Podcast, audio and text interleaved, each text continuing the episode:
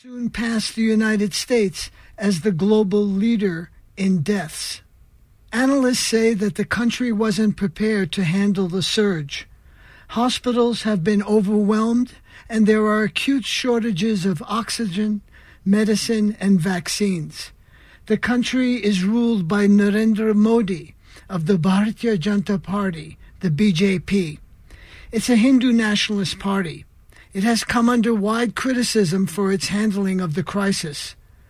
Noted Indian writer Arundhati Roy says, It is hard to convey the full depth and range of the trauma, chaos, and indignity that India's COVID catastrophe has inflicted. Meanwhile, Modi and his allies tell people not to complain. Our guest today is Jayati Ghosh. She's a renowned award winning economist and author. Her articles appear in major newspapers, journals, and magazines. She taught at Jawaharlal Nehru University in New Delhi for almost 35 years. She's now teaching at the University of Massachusetts at Amherst. I talked with her on May 19th. Welcome to the program. Thank you. What has the pandemic revealed to you in terms of the global capitalist political and economic system? we knew that capitalism was already a very unequal and unjust system. But I think the severity with which it has struck, especially the developing world now, and the extent to which it's exposed the flaws has revealed how unequal and how unjust, and also how unsustainable it is. It is really a system under which humanity will not survive. In an article in Dollars and Sense, you write The COVID 19 pandemic is bringing home the fact that neoliberalism is posing a massive danger to public health and therefore to the very survival of societies. For those who may not know, explain the basic characteristics of neoliberal economics and why is it called neoliberal? So, neoliberalism is supposed to be an extension of earlier liberal economics, which basically argued that markets should be allowed to function on their own without too much regulation, and states should kind of get out of the way. Neoliberalism is an extreme version of that, which really emerges as a major significant force in economic policy making from about the 1980s onwards. But it's a mistake to think that it actually asks for states to withdraw. It's not about the withdrawal of the state. It's rather about using the power of the state to promote the interests of big capital. And so, what we've seen in the phase of neoliberal globalization is that it's really a massive increase in state support to and protection of large capital in finance, in various other industries, vis a vis workers, vis a vis citizens, vis a vis ordinary people everywhere. What they do is that they will promote free markets when it suits large capital so that they can destroy small capital or destroy workers by you know making them compete against one another or they will promote concentrated markets and monopolies when it suits them like the case of intellectual property rights and patents India's independence in 1947 is followed by a, a period of what is generally called the kind of liberal socialist uh, economic programs. Uh, but in the early 1990s, it embraces uh, neoliberalism. Uh, how has the country fared under this uh, economic doctrine? You know, in India, we already had some major development failures even before the neoliberal phase. We had a failure in terms of adequate food and nutrition for most of our population. In terms of a basic structural transformation, we were not able to move people out of low productivity activities in agriculture and services. In terms of inadequate education and human development indicators. So we did have some development failures. And those should have been corrected by a different strategy of reform than the one that was adopted. What we got from the 1990s onwards was the notion that the way to achieve growth and development was to promote large capital in the belief that it would then trickle down to the rest of the population. And therefore, the idea was to subsidize, to provide incentives of different kinds to large capital in various ways, and to improve their bargaining power. what happened is that we did get some growth, no doubt about it. The 2000s in particular was a decade of faster growth than before. Uh, but a lot of it was based really on what you could call the extractive industries, minerals and other things, uh, and uh, an appropriation of small capital rather than genuine investments in technology and uh, in productivity increases. And we did not get the required improvements in the conditions of living of the people. So, even in that period of high growth, we didn't really get an improvement in the conditions of the bottom half of the population. Our nutrition indicators didn't improve, our uh, basic health indicators didn't improve, and we still have some of the worst human development indicators in the world for many of these so the the mantra that was uh, intoned time after time, Milton Friedman's "a rising tide will lift all boats," uh, didn't quite work. Well, we know that a rising tide hasn't lifted all boats anywhere in the world, and that to do that you need proactive public intervention, uh, which has to again come from demands from below that governments cannot refuse. So I would say India is a very stark example of that, where existing inequalities have been accentuated and deeply sharpened by economic processes that have further reduced the bargaining power of workers and peasants. Well, you might also say that about uh, the United States, which is arguably the world's richest uh, country, but is experiencing the greatest number of COVID 19 deaths. It seems like a contradiction. Yes, uh, at one level it should be. I mean, now I think India will soon overtake the US in terms of the number of COVID deaths. Yet the fact that US suffered so terribly is a real indictment of its particular economic strategy. It shows that it has consistently undermined public health. We have countries like Vietnam that have fared so much better, or Cuba, much, much poorer countries operating under many more difficult constraints that have fared so much better because of a better, more vibrant public health system that is accessible to all. The United States chose a terribly expensive and incompetent and inefficient system of health provision that has favored private profiteering over public health, and it has suffered because of that. And we see now that pandemics, which are ultimately public health concerns, which are also, by the way, going to become more and more frequent. We cannot even pretend that this was a once off and once we're over this hump, we're safe. We see that lack of reliance or investment in a public health system has deep consequences, not just for inequality and the conditions of people, but for social resilience and even economic resilience. Writer and author, social critic Arundhati Roy says the state of India's hospitals and clinics. She says the system has not collapsed, the system barely existed. What kind of services are available to the average uh, Indian, particularly in rural areas where uh, something like 70%, the bulk of the population, live? First of all, I want to remind everyone in the United States that India is a country of subcontinental dimensions. Its population is bigger than that of the European Union. It is more diverse than the European Union in terms of languages, cultures. It has states, and people in different states fare very differently depending on what kinds of governments and resources they have. So to think of India as one whole and to think of the average Indian is very misleading. There are some states like Uttar Pradesh in the north, which have about the same population as the United States. And Uttar Pradesh at the moment is a disaster zone. It is a complete mess. It has always had a poor public health system. It is now run by a uh, government that is openly and aggressively trying to underplay and pretend that none of this is happening and is instead of investing its resources in trying to save people from this incredible spread of disease and disaster is going after anyone who points out that people are dying, is going after those who go onto social media saying, I need help, please get me oxygen. It is trying to arrest such people. So it's doing exactly the opposite of what needs to be done.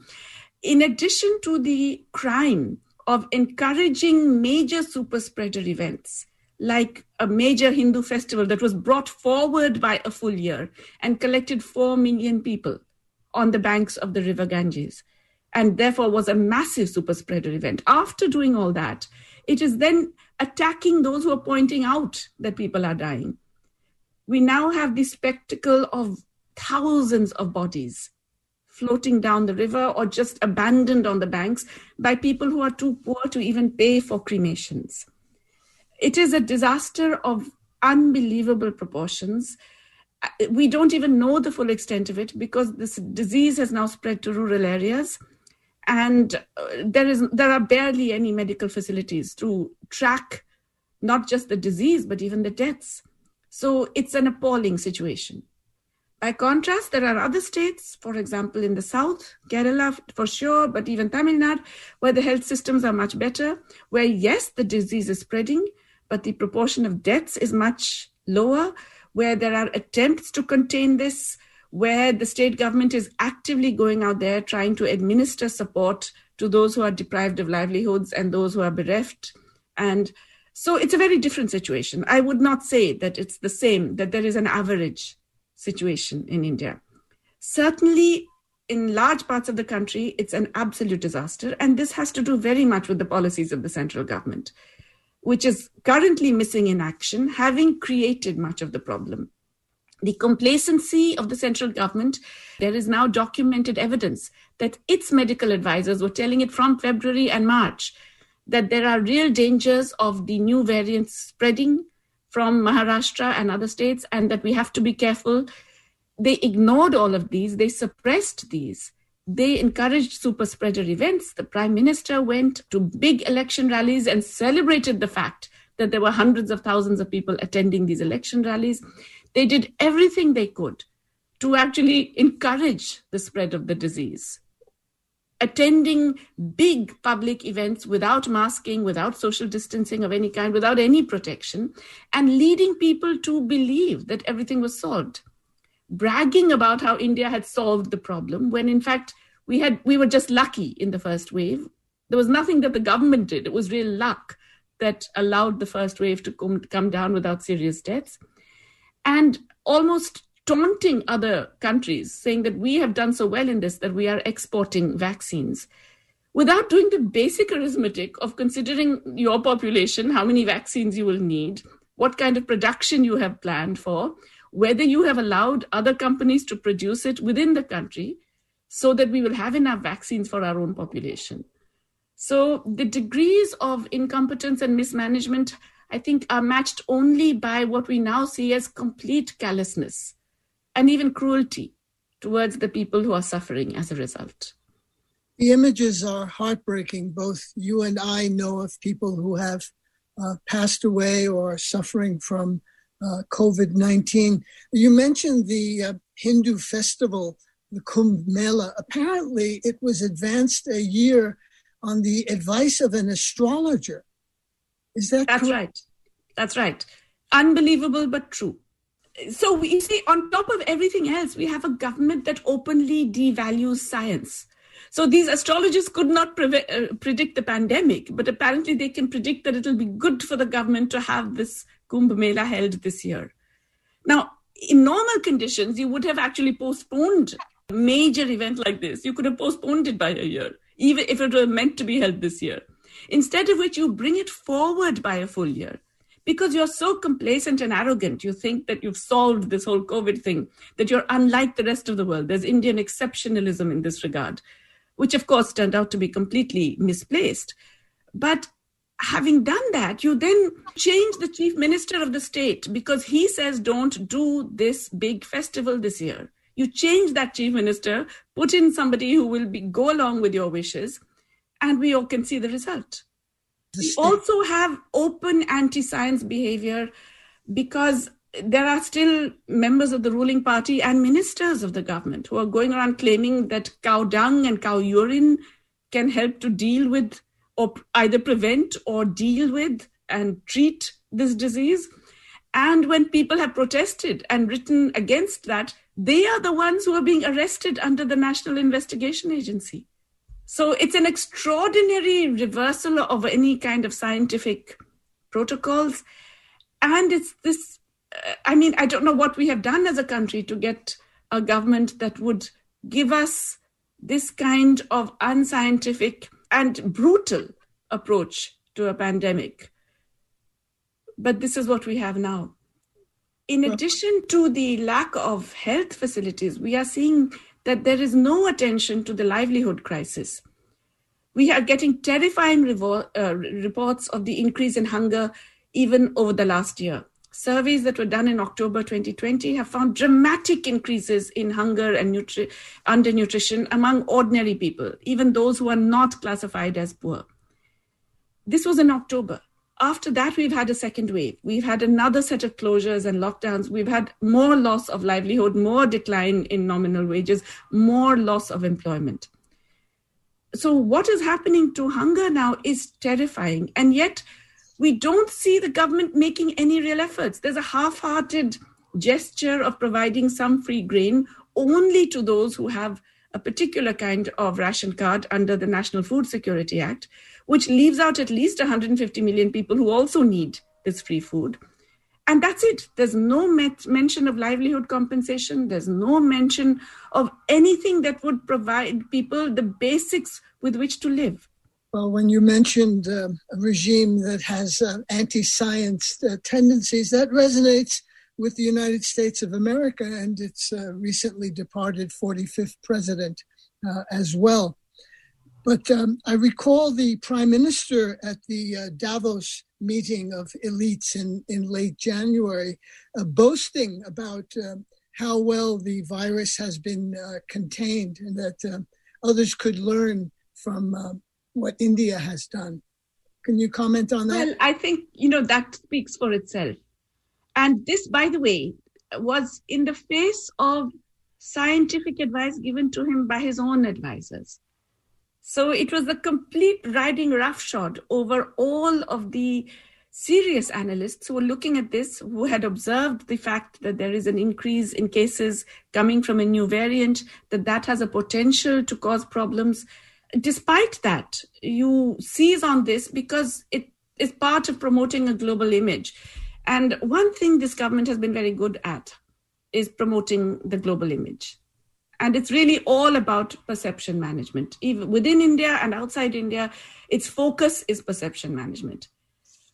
Unfortunately, now the reality is so severe that it is it's a tsunami over that particular set of perception management.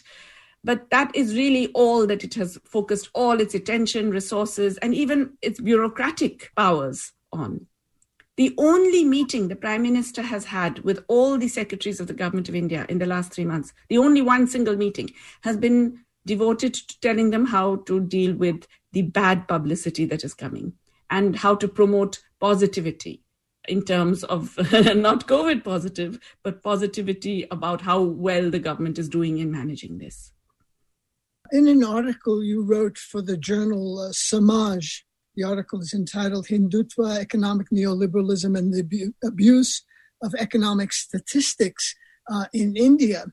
Uh, you've written the ability of the government to persuade the public that the economy is doing well or that adverse outcomes are not the result of its own policy actually serves the neoliberal agenda by taming the resentment of the poor and enabling further concentration of wealth.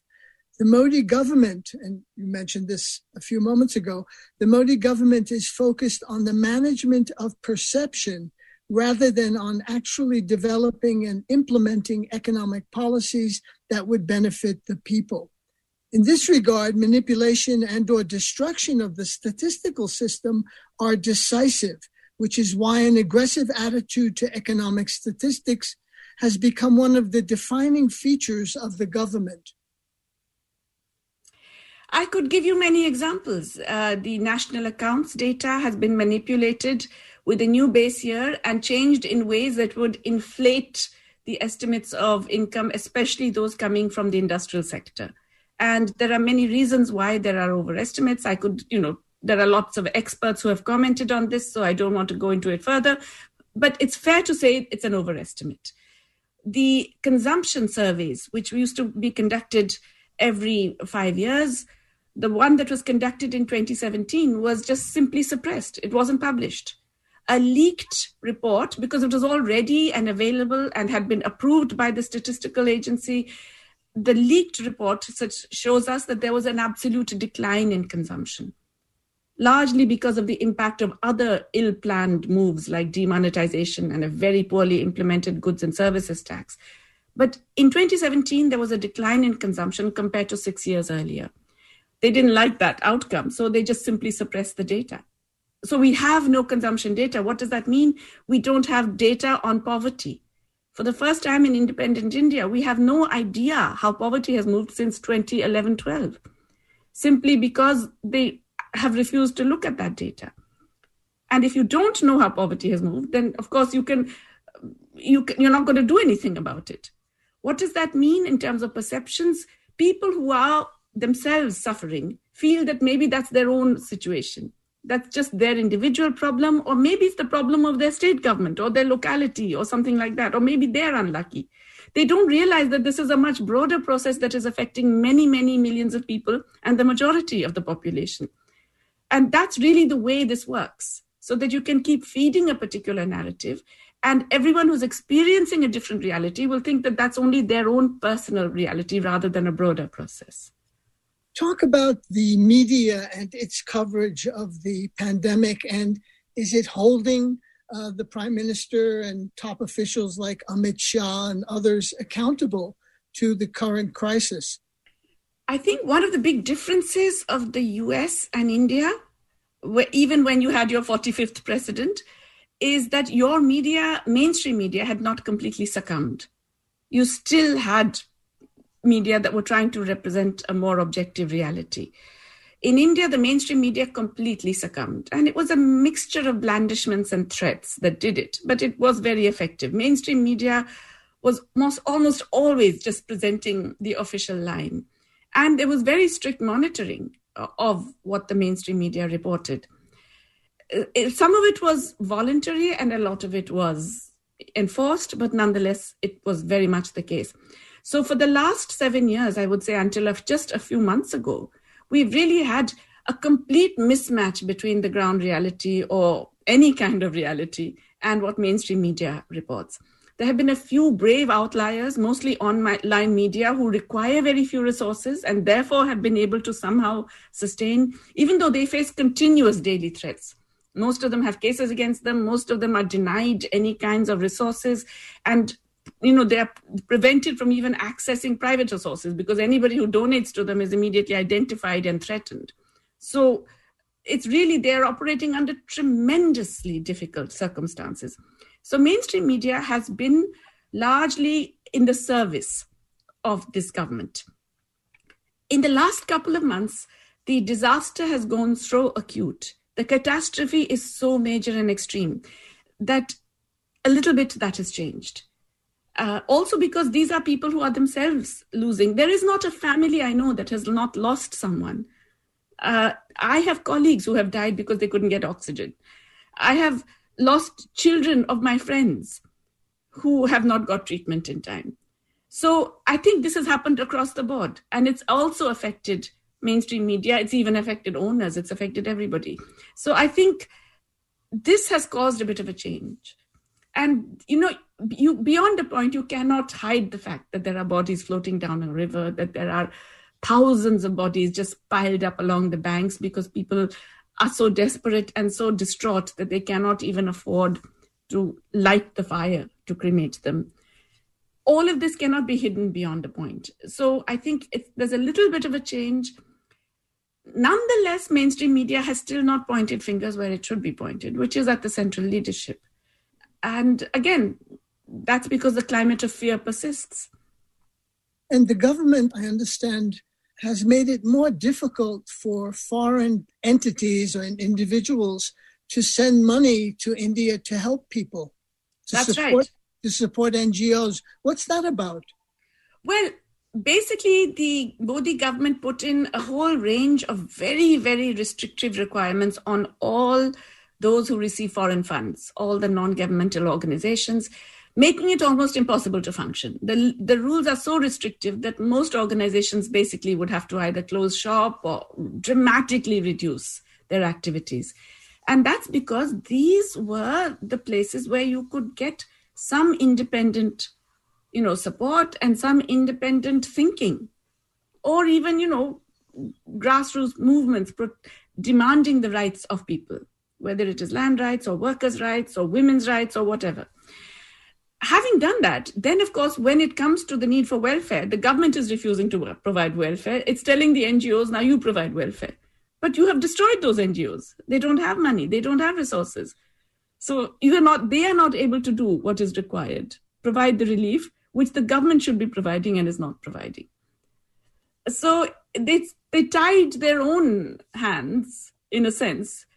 They are unwilling to provide what is minimally required and yet at the same time they will not let others do it. In this latest crisis in delhi when there was some who anyway individually went out and tried to help in whatever way providing oxygen cylinders looking for hospital beds trying to get they have been under attack. Police have registered cases against them. So it's extraordinary that you know one of the phrases that the prime minister used to great effect when he was a campaigner was na khaunga na khane dunga. I will not take bribes effectively. I will not take is the lit- I will not eat and I will not let others take bribes. I will not let others eat. That now people are saying, well, na karunga na karne dunga. I will not do anything myself. I will not let others do anything either, which is a terrifying situation for a country to be where your state is effectively not doing the minimal things that governments have to do. And yet it's not letting others it's not letting civil society rise up to that challenge and do it either. It's it's an, an extraordinary dystopia that we're in at the moment. That's jayati ghosh on india's covid catastrophe this is Independent Alternative Radio. Stay tuned at the end to learn how you can get copies of this program and for our special book offer, Noam Chomsky's Consequences of Capitalism. Our website, alternativeradio.org. That's alternativeradio.org. If you'd like a free printed transcript, MP3, or PDF of this program, just give us a call at 1 800 444 1977. It's reported that of India's 1.3 billion people, that about only 3% have been fully vaccinated. How is that possible in a country that is a major producer of vaccines? I believe two of its uh, large organizations. You know, uh, there are several things that have been done to destroy what was a very robust system of production and distribution of vaccines. India is not just the largest producer of vaccines in the world. It was also, we had the best universal you know, immunization system, a 70 year old system where, you know, workers will go house to house to immunize against polio, to do the BCG vaccines, and so on.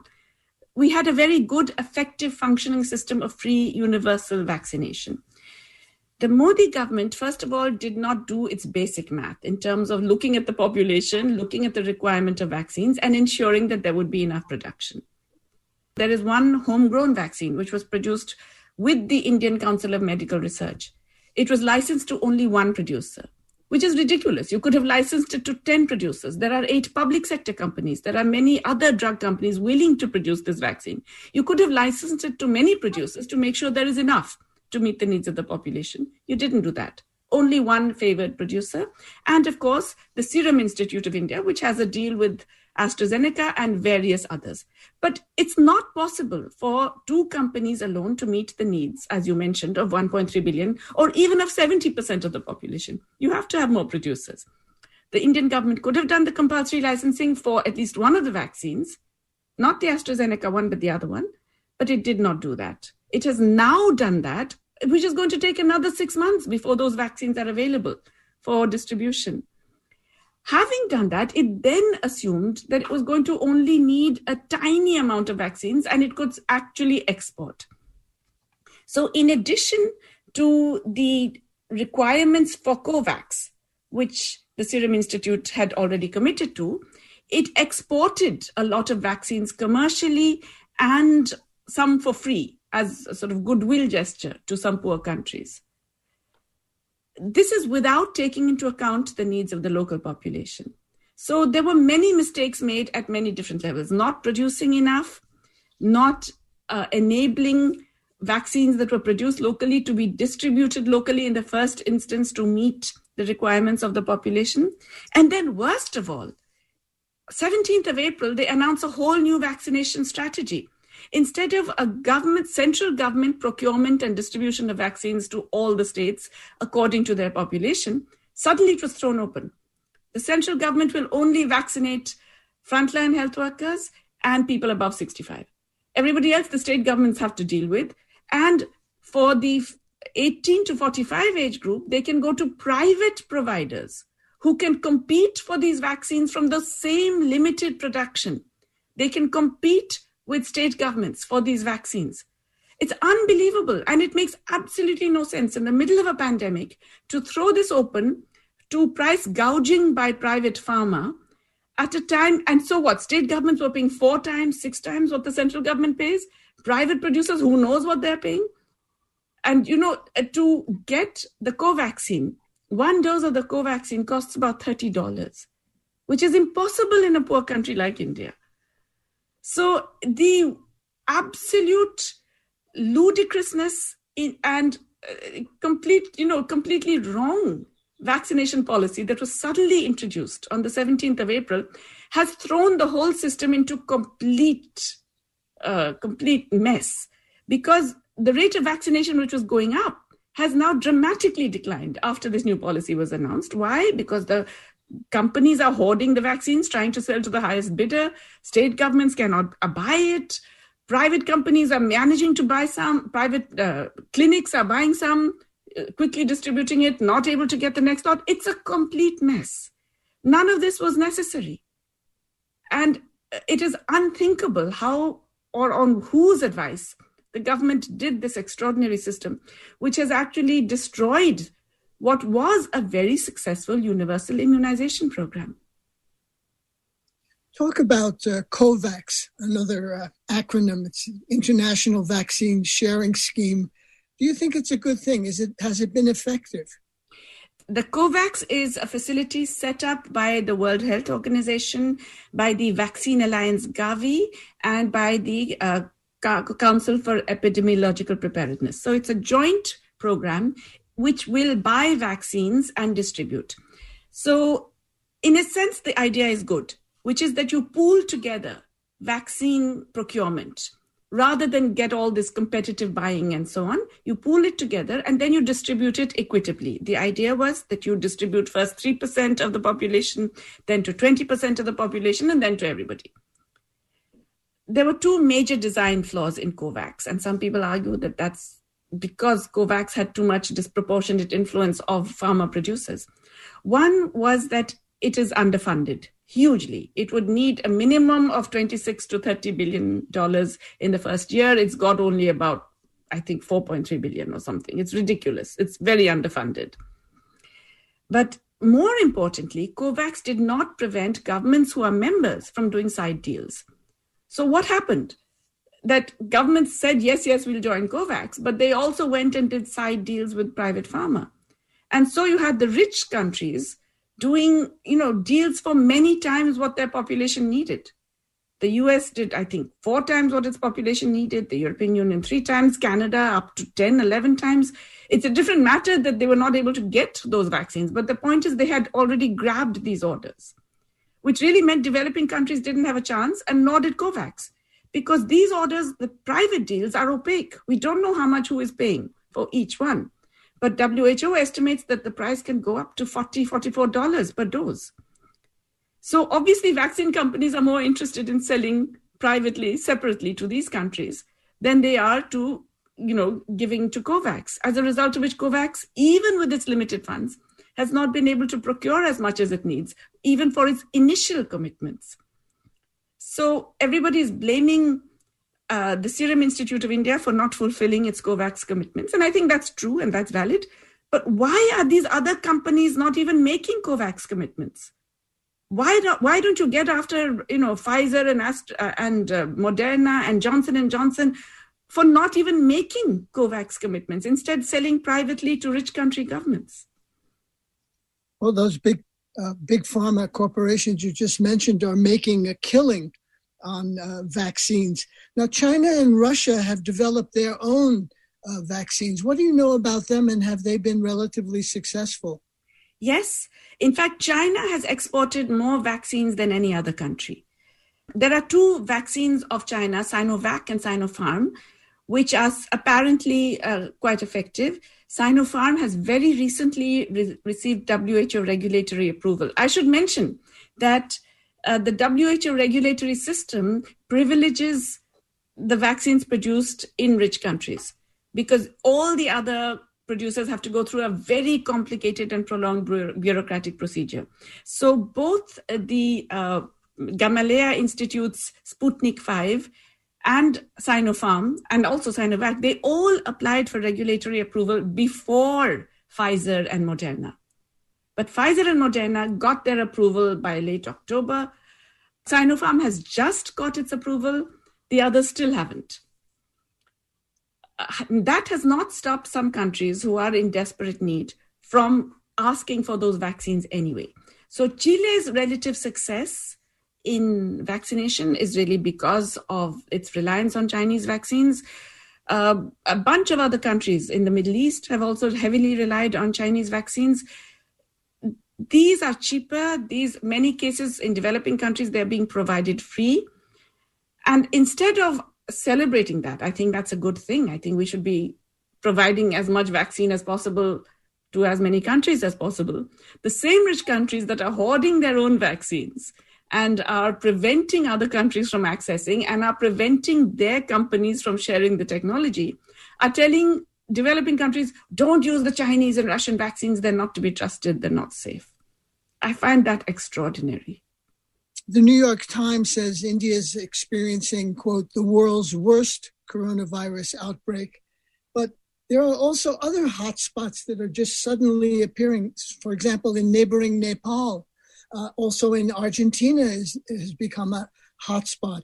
How do you see this pandemic being uh, contained and coming at least uh, manageable to some extent? So you see, this is the point that it's a cliche now because all these world leaders keep mouthing it like world peace.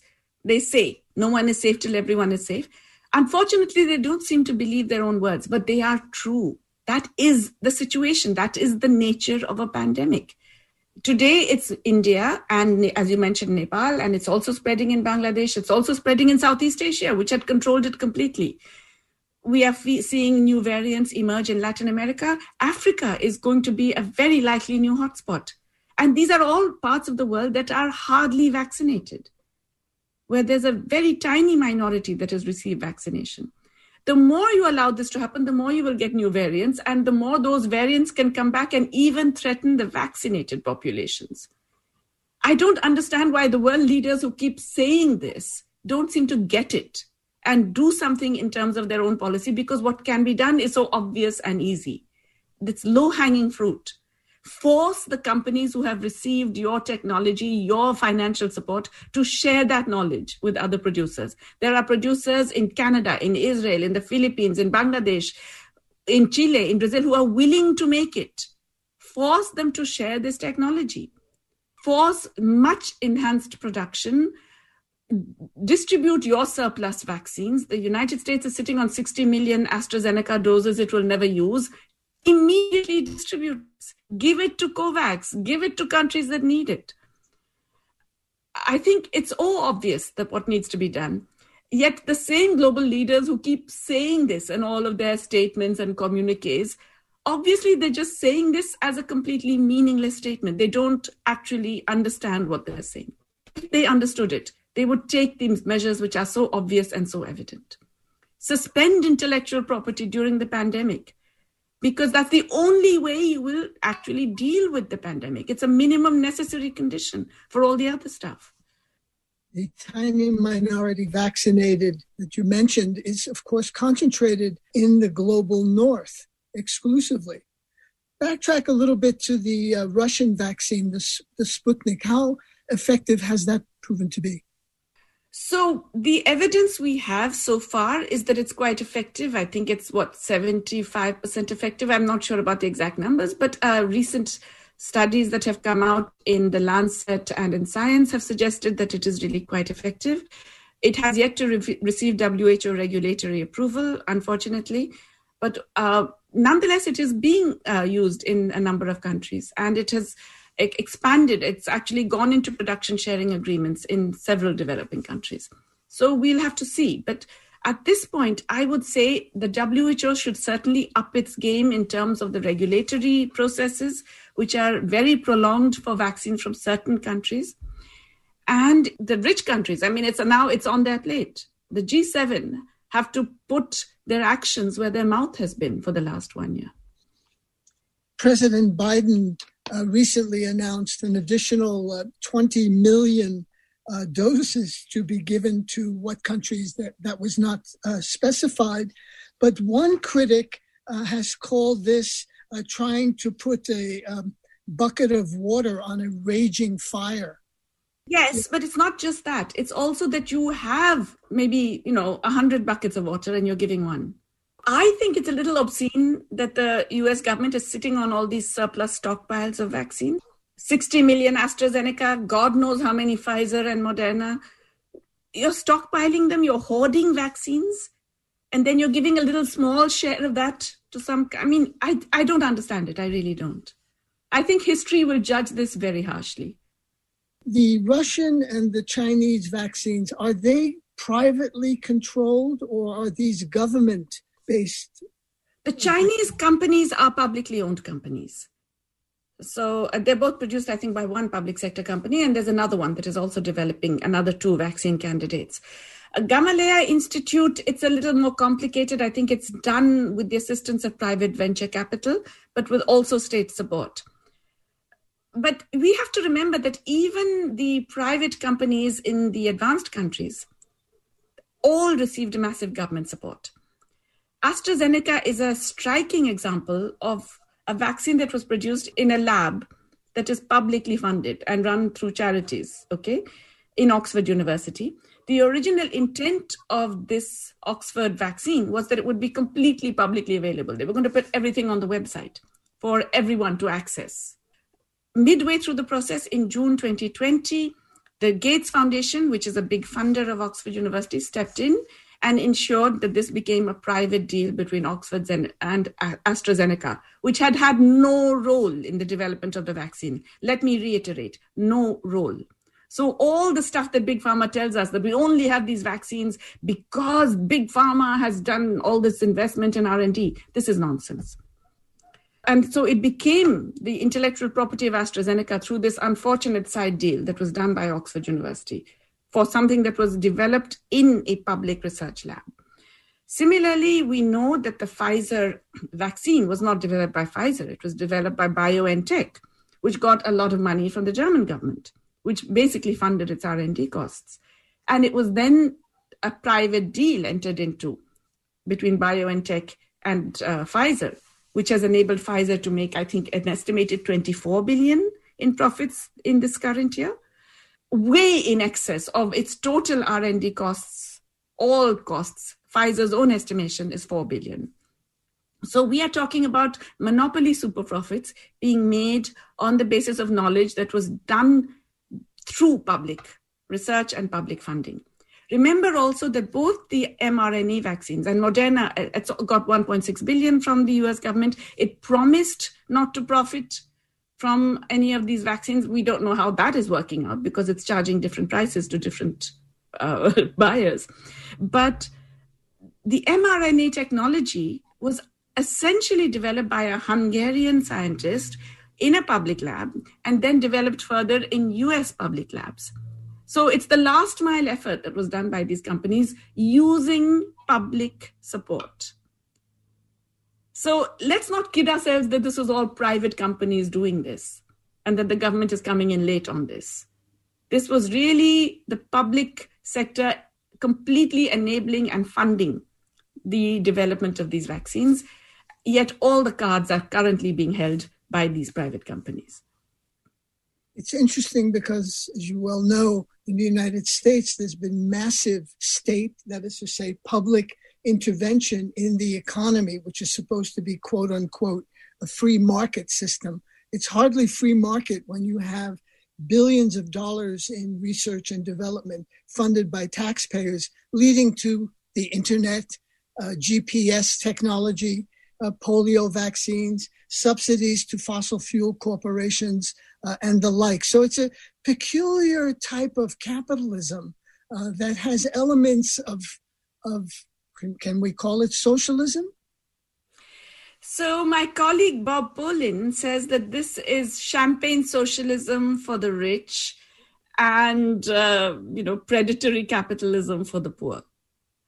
Uh, but it's really that's what neoliberalism is all about. As I said, it is not about the withdrawal of the state. It's not about leaving markets on their own. It's all about protecting big capital, protecting, supporting, incentivizing, and rewarding big capital. That's what neoliberalism is about. But that intervention is very selective. It's for big capital. So when finance is in a crisis, you save the big banks, you bail them out, you use taxpayer money to save them. You don't bail out the small mortgagees, you don't bail out the people who lose their homes, you don't bail out workers. Bill Gates has, of course, made quite a name for himself and a bit of money on the side. He was has spoken very forcefully against waiving of uh, patents he thinks that would be a very bad idea. What is Gates's role in this whole situation? The little that I have seen of the Gates, uh, Bill Gates intervention in health, I think there are many, many serious concerns. He was instrumental, as I mentioned, in the move to shift Oxford University to a separate deal with AstraZeneca. He has been a forceful uh, proponent of intellectual property at the time when he also has major investments in drug companies. How such serious conflicts of interest can be tolerated, accepted, and taken for granted is something that boggles the mind. That people who are so influential in a public health discourse have direct commercial interests through their shareholding and, and other things in the companies that would benefit from that. Surely this would not be allowed in many systems and yet we are in this peculiar world where this is accepted as something normal. We've talked about uh, equity and distribution. Uh, top white house advisor anthony fauci said the only way that you're going to adequately respond to a global pandemic is by having a global response and a global response means equity throughout the world so there's at least one scientist who understands the nature of the crisis and the absolute necessity to have vaccine equity. There's no safe place if we don't have it. You know, Dr. Fauci has said this, and it's very important and it's very good. But you know, all these leaders say this, G7 communiques say this all the time. When it comes to action and what you can do about it, somehow that is lacking. And I think that is extremely unfortunate.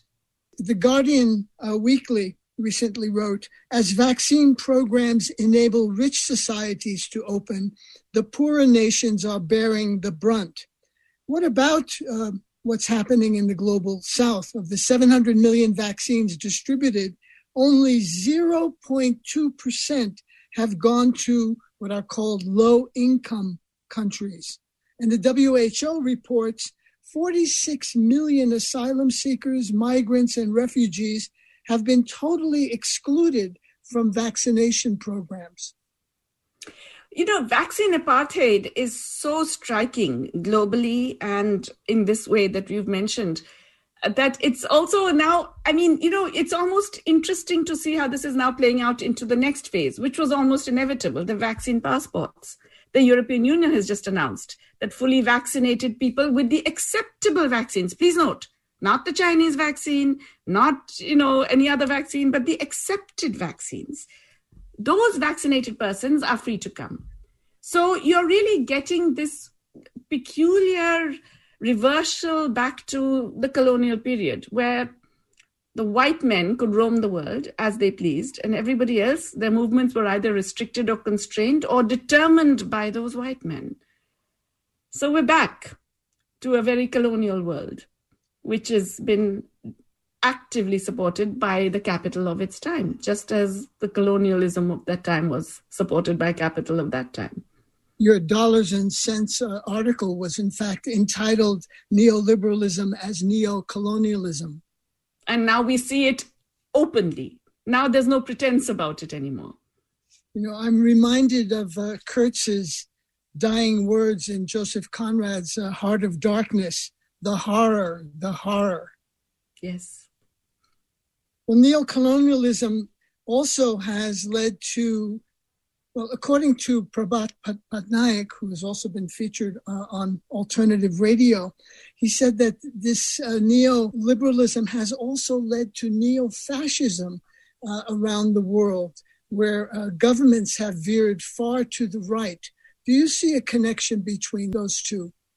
I think it's very hard for neoliberalism to persist with democracy. We see that all over the world. I think in the United States, you dodged a bullet. You still have a lot of threats to your democracy. But it's also interesting to note that because you managed to dodge that bullet, there are various ways in which within your own country, you're trying to undo some of the worst effects of neoliberalism. But ev- everywhere else, it's really not compatible with democracy. I think we've seen that over and over again.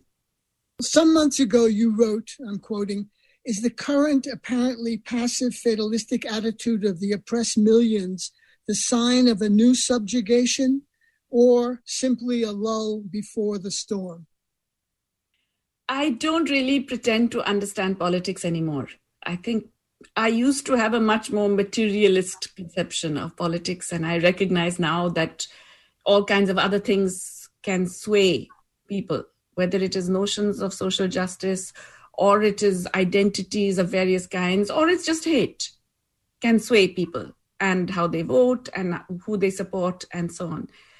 However, I also do have a fundamental belief that humanity steps back from the brink. And let's admit it, we are at the brink. We are at a brink. The pandemic has brought us to a brink, but we also face a much greater existential challenge in the form of climate change, which is going to get worse and worse.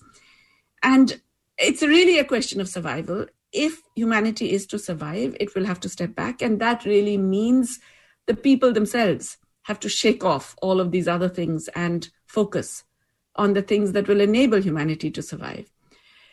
If that is the case, then I do believe that things can change.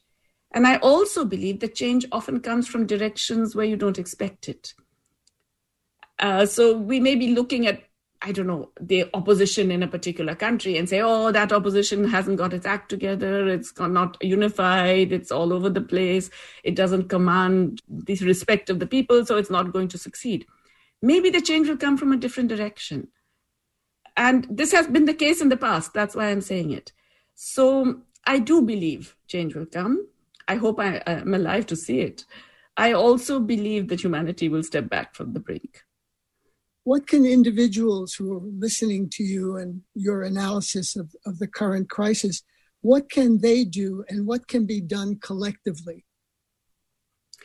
Ultimately, all change happens collectively. It doesn't happen through individuals. So I think the first thing individuals have to note is that they are not little islands and Robinson Crusoes who can make things happen on their own so a lot i find a lot of the progressive energy here goes into how you live your own life you know whether you are shall we say ecologically correct and politically correct in your own life i think that's that's good and that's important but it it doesn't do much in terms of broader social change so i think the importance of the collective of collective action of working with other people of forming coalitions of being part of progressive movements of recognizing the importance of numbers and seeking to expand those numbers, I think that's very important. And wherever there has been progressive change, it's come from people who recognize that. Thanks very much for your time. Thank you, David. That was Jayati Ghosh on India's COVID catastrophe. I talked with her on May 19th. Jayati Ghosh is a renowned economist and award winning author. She taught at Jawaharlal Nehru University in New Delhi for almost 35 years. She currently teaches at the University of Massachusetts at Amherst. This program is produced by Alternative Radio based in Boulder, Colorado. We are independent and progressive and in our 35th year. We're supported solely by individuals just like you. To access our complete audio and book catalog, just go to our website, alternativeradio.org. Again, our website where we are podcasting, alternativeradio.org. To place a credit card order for CDs of today's program, Jayati Ghosh on India's COVID catastrophe, and for Noam Chomsky's book, Consequences of Capitalism, just give us a call at 1 800 444 1977. Again, that number is 1 800 444 1977. Or you can go on our website, alternativeradio.org.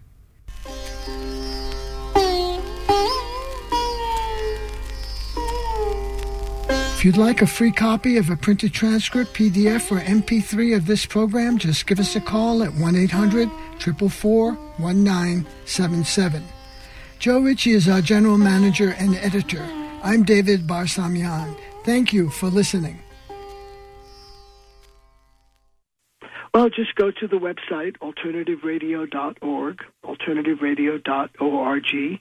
Uh, we too are independent and are supported solely by listeners who make donations, uh, purchase transcripts, MP3s, or CDs of our programs. So we're very much uh, dependent on listeners out there.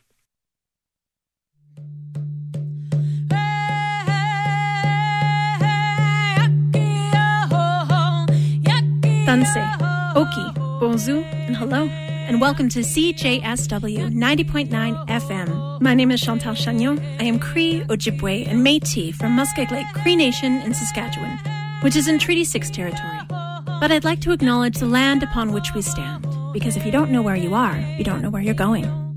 This is the home of the Treaty 7 people, the Nitsitapi, or Blackfoot, of Siksika, Kainai, and Piikani the Beaver people of Tsuut'ina, and the Stoney Nakoda of Morley, which includes Chiniki, Bearspaw, and Wesley First Nations. We also acknowledge Métis Region 3, for we are walking in their footsteps.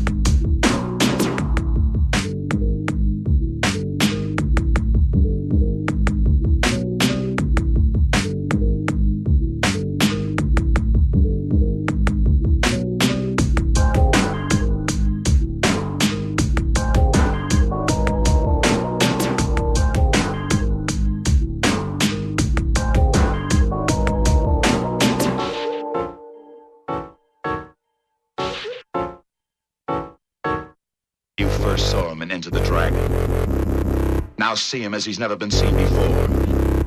It's a smash hit.